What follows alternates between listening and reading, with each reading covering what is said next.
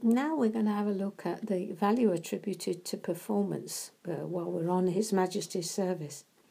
I have to say, right at the beginning, God is not performance driven, but He does set us a standard by which to live our lives, and He gives us all we need to do this the indwelling Holy Spirit, because without Him we can do nothing. He takes us as a lump of clay, unformed, and starts to shape us into the image of His Son our part is to be at peace under the hand of the potter and allow his shaping.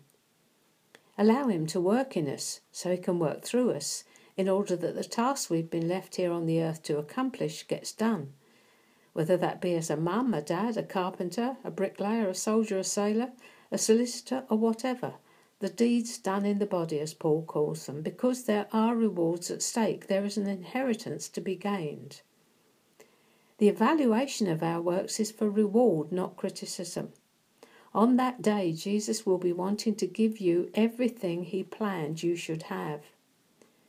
So if the Lord is asking you to love your husband and you consider he treats you badly, don't have a hissy fit.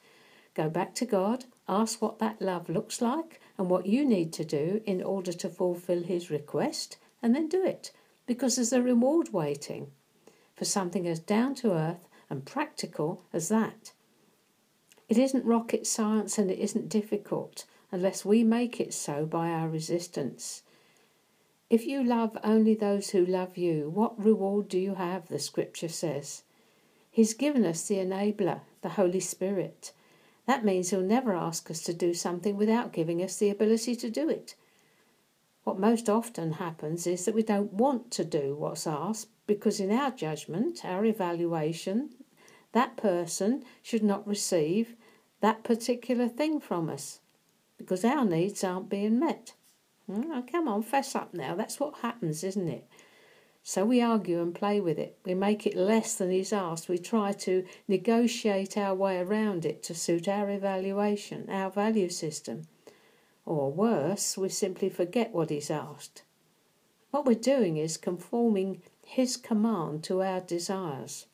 We bend it instead of conforming our desires to His command. Beloved of God, He will never look for a five talent return from someone who's only been given one talent. What He asks is that you are faithful with what you've been given, that you don't try to be someone else or emulate someone else, but that you work faithfully and to the best of your ability in the corner of the vineyard is apportioned to you, and that you do whatever He asks of you. When he asks you to honour the governing authorities, to do a good day's work, not to resent your boss, all those things he's simply asking that you behave towards others as he is towards you. Honour and respect all men. You do that, he'll do the rest, and you get the reward. So, uh, how's it working out for you?